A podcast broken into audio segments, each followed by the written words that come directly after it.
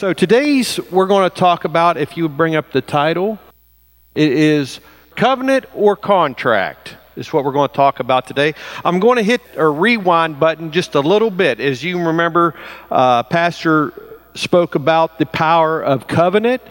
And so I thought, man, I, w- I wanted to really, you know, I had something about that. So, so I said, well, okay. But I just felt I couldn't get away from it. I just felt like the Lord was saying, we need to go deeper. We need to go deeper into this. And how many of us have signed a contract? I mean, if you've ever bought a new car, if you ever bought a house, if you ever bought anything that you couldn't pay for, you had to sign a contract. Just, just the way it is. Okay, how many of us have cut a covenant?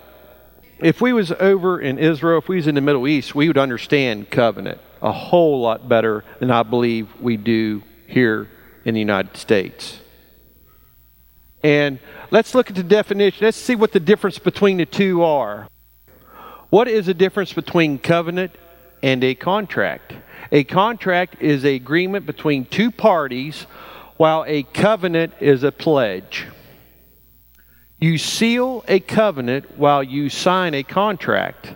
A contract is a mutual beneficial relationship between or uh, between relationship, while a covenant is something you fulfill. A contract exchanges one good for another, while a covenant is giving oneself to the other. You know, as I was saying at the beginning, you know, a covenant is something that's for life. A contract is, there's usually a time, you know, five years, ten years, whatever. If you got a really good lawyer, you can get out of a contract. Or, you know, even if you don't have a really good lawyer, just pay, you know, maybe just a few hundred, few thousand dollars and you're out of it. You're scot free. But with a covenant, it don't work that way. And I want to go back into what Pastor Roger talked about when he talked about a farmer and a warrior and he touched on that a little bit. And he was talking like, okay, we got this group of warriors that are great warriors, great fighters, but they couldn't grow a weed if their life depended on it. Okay, we got these we got this clan of farmers over here that can grow anything. But they're not great warriors. So people come, raid their crops, and there's not much they can do about because they're not great fighters. So what happens is this farmer may say, hey, these people over here are great warriors. Let's make a covenant with them. Let's say, hey, since you guys are starving to death, my part of the covenant is I'll give you food for the rest of your life. Your part of it is you protect me for the rest of your life.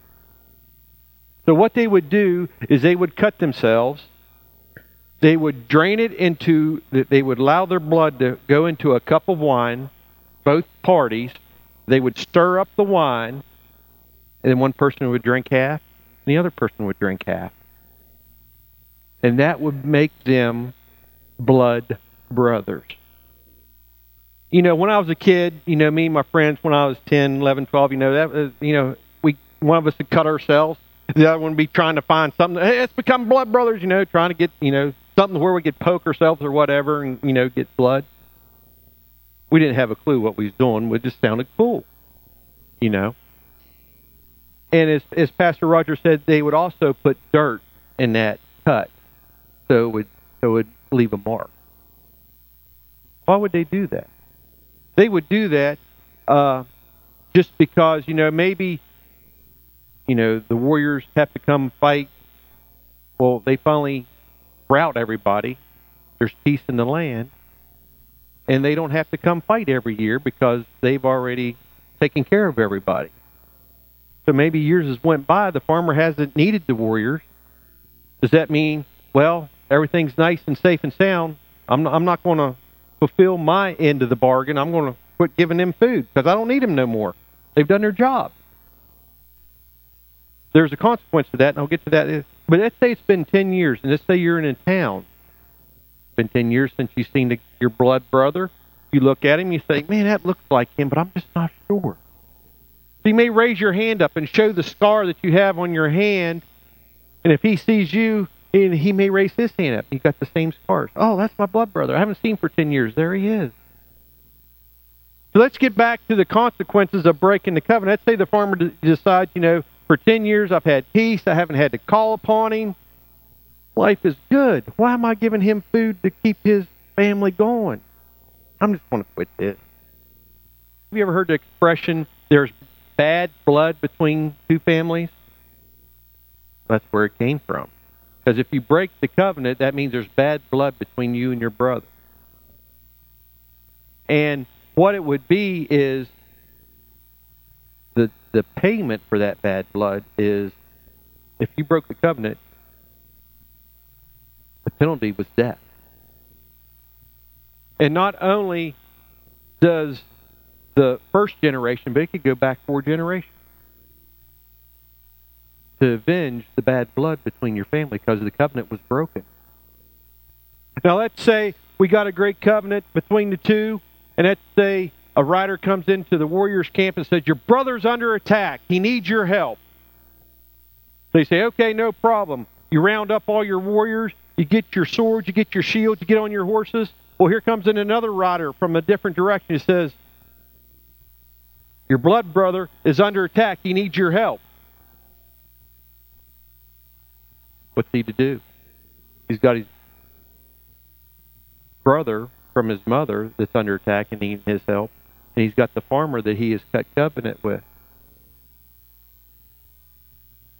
When he cut covenant, he goes to the farmer. He doesn't go to his brother. That's how strong covenant is. That you leave your own brother to take care of the one, your blood brother, or the one you cut covenant. Does that sound familiar? Do we know someone that cut covenant with us? And forsaken his only son?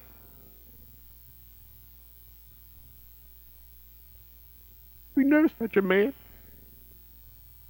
You see, God is a God of covenant. He is not a God of contract. You will find over 300 times in the Bible the word covenant. Do you know how many times in the Bible you will find the word contract? I Googled it. Not one time. And even where they say, okay, this is a contract in the Bible, I clicked on it. I looked at the scriptures they was talking about.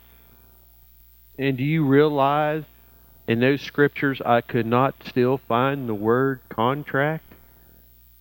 The word in there was covenant. So you see, our God don't think in contract terms. He thinks in covenant terms lifelong, giving himself to us. Do you know how many promises there are in the Bible that God has made to mankind? I had no clue. And like my grandson, Google knows everything. 7,487 promises God has made to humanity. That's his side of the covenant. If we stay in covenant with God, there's 7,487 promises that are ours. Think about that for a minute. Think about how many promises you've made in your life. Does it equal 7,487? You know? I mean, maybe some have, maybe some haven't. I don't know. I, I know I haven't made that many promises in my life. But that's what God has done. So, let's look at what God thinks about covenant. Jeremiah 31, it says, The days are coming, declares the Lord, when I will make a new covenant with the people of Israel and with the people of Judah. It will not be like the covenant I made with their ancestors when I took them by the hand and led them out of Egypt, because they broke my covenant, though I was a husband to them, declares the Lord. See, right there, it just shows that uh, God says, okay, there's a time coming that I'm going to find someone that I'm going to be able to cut covenant with, and they're not going to break it. Because, see, right now, as the scripture says, you know, he, he made covenant. We couldn't hold up our end of the bargain. We couldn't hold up our end of the covenant. But God said, there's coming a day. There's coming a time that there's going to be a human walking this earth that I can cut covenant with that I know he will fulfill his side of the covenant. So when did that day come? If you look at Luke 22, in the same way after supper, he took the cup, saying, This cup is the new covenant in my blood which is poured out for you. You see, God was prophesying in Jeremiah what was going to happen here in Luke. He had to wait till he, God Himself came to earth in flesh to be able to cut a covenant that He knew wouldn't be broken. So, God is a God of covenant.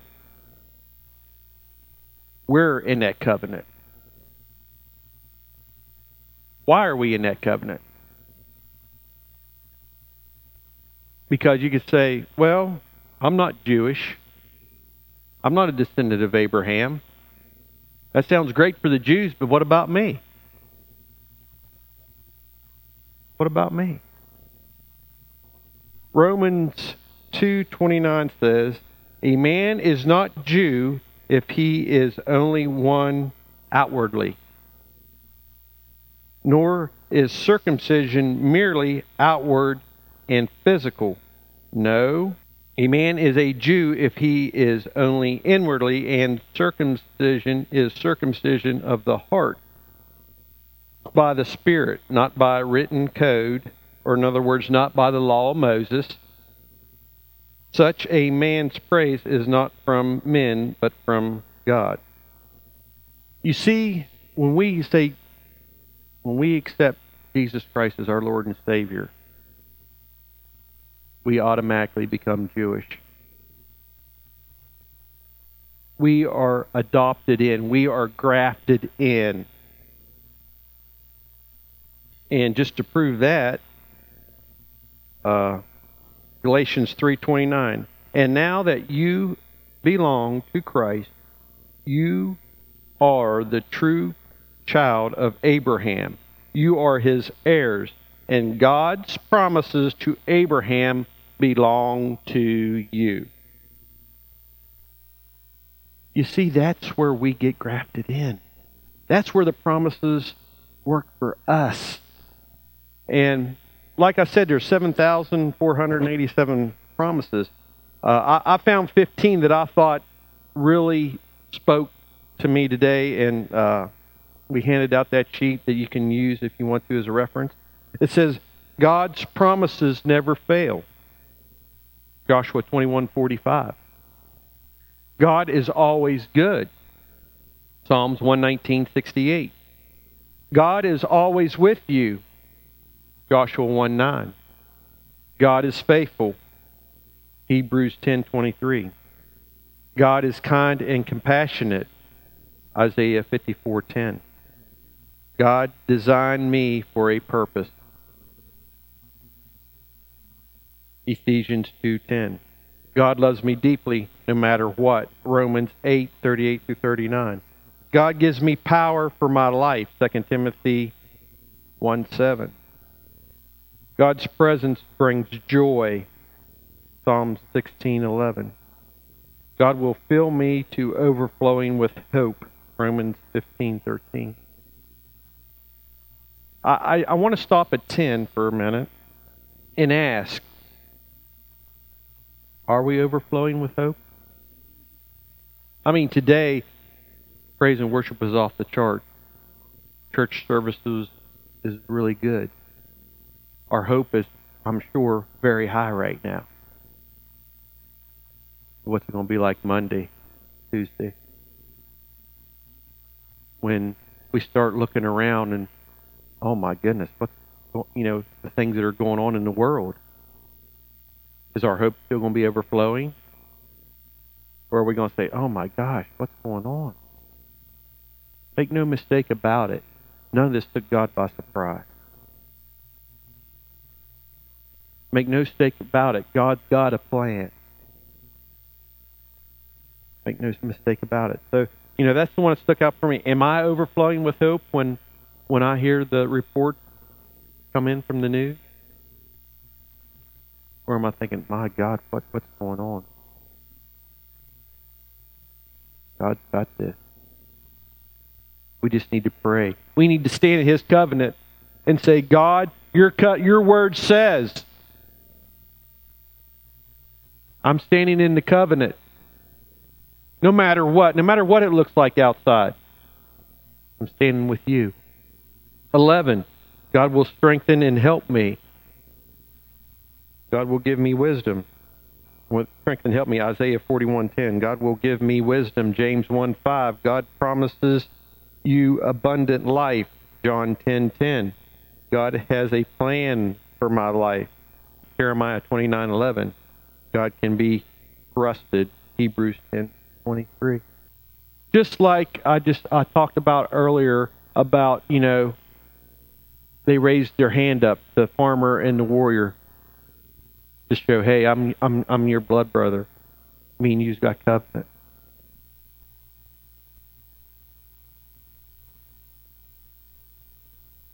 I'm going to talk about a subject that uh, some people don't like to hear about.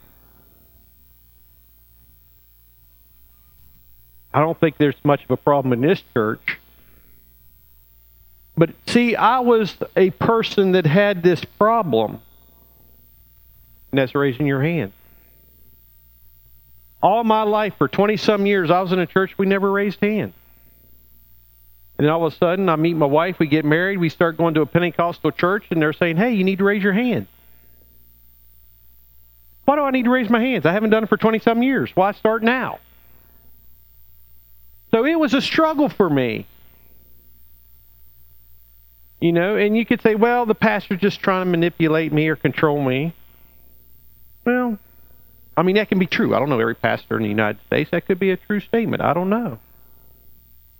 I know the heart of this pastor. And I know the heart that says, when he says, raise your hands, he's saying, there's something you're missing here.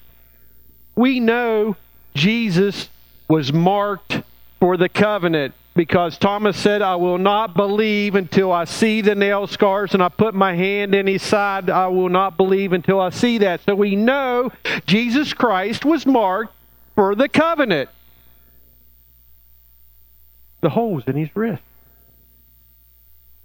is his scar of the covenant that he cut with Father God for us.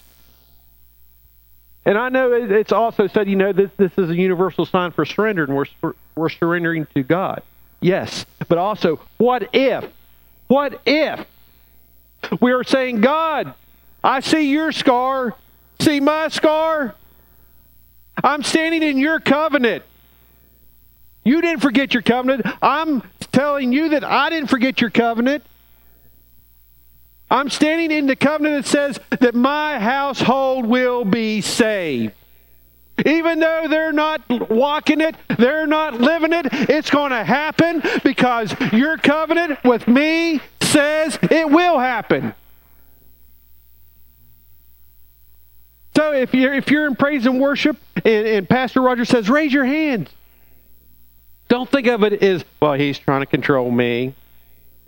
Think of it as the Lord is maybe giving him a download saying, hey, you need prosperity.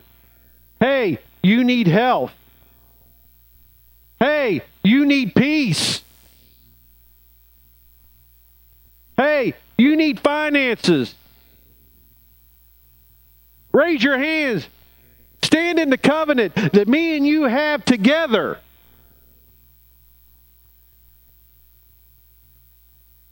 It blew my mind away. I never thought of it that way. You know, I, I always heard about the surrender part. Well, that's great. But what about, hey, God, I'm in your covenant. See the mark? See, and I'm not talking about a physical mark, I'm talking about a spiritual mark because we worship in spirit and truth, correct? See my mark? I'm in covenant with you and I'm standing on your covenant promises.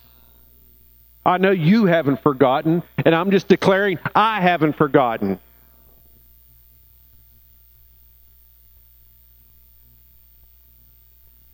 So I encourage you this week. If there's 7,487 promises what part of the covenant do you want to stand on?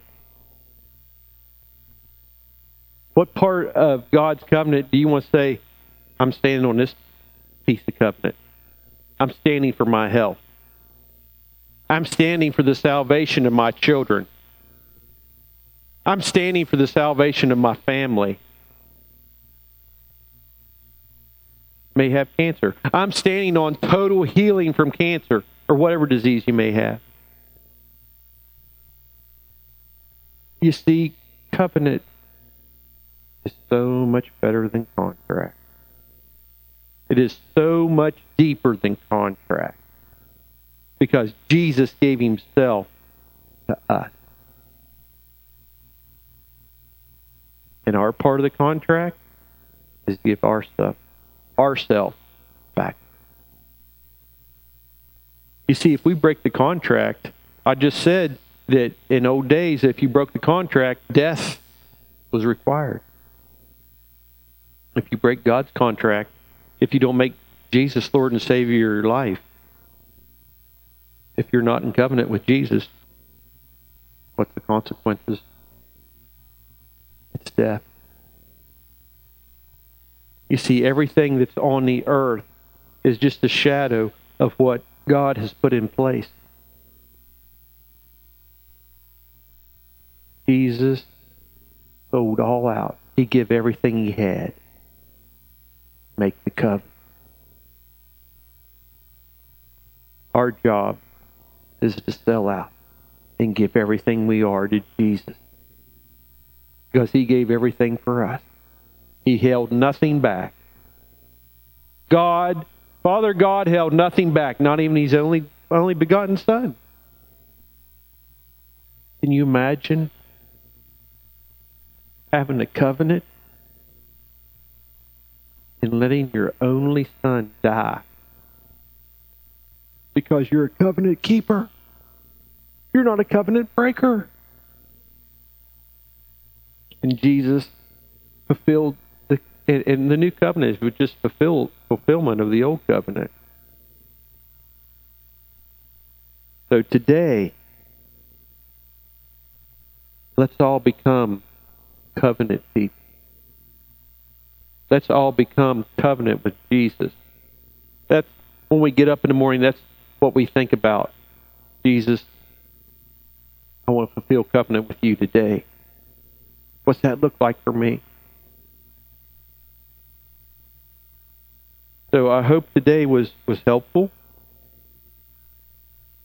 I hope that uh, Lord, you know, open your hearts and receive how important covenant is and the price that God paid so he could have covenant with us. Standing on the promises of Christ, my King, Through eternal ages, let his praises ring. Glory in the highest, I will shout and sing. Standing on the promises of God. Standing, standing, standing on the promises of God, my Savior. Standing, standing. I'm standing on the promises of God. One more time. Standing on the promises of Christ my King. Through eternal ages let his praises ring. Glory in the highest I will shout and sing. Standing on the promises of God. Standing, standing, standing on the promises of God, my Savior. Standing, standing. I'm standing on the promises of God. Amen. So, uh, as we wrap up, uh, those that are going to come forward to pray can go ahead and get ready and uh, enjoy this day and continue to dig into the promises of God and make them part of your life and stand in that covenant that God paid such a high price for.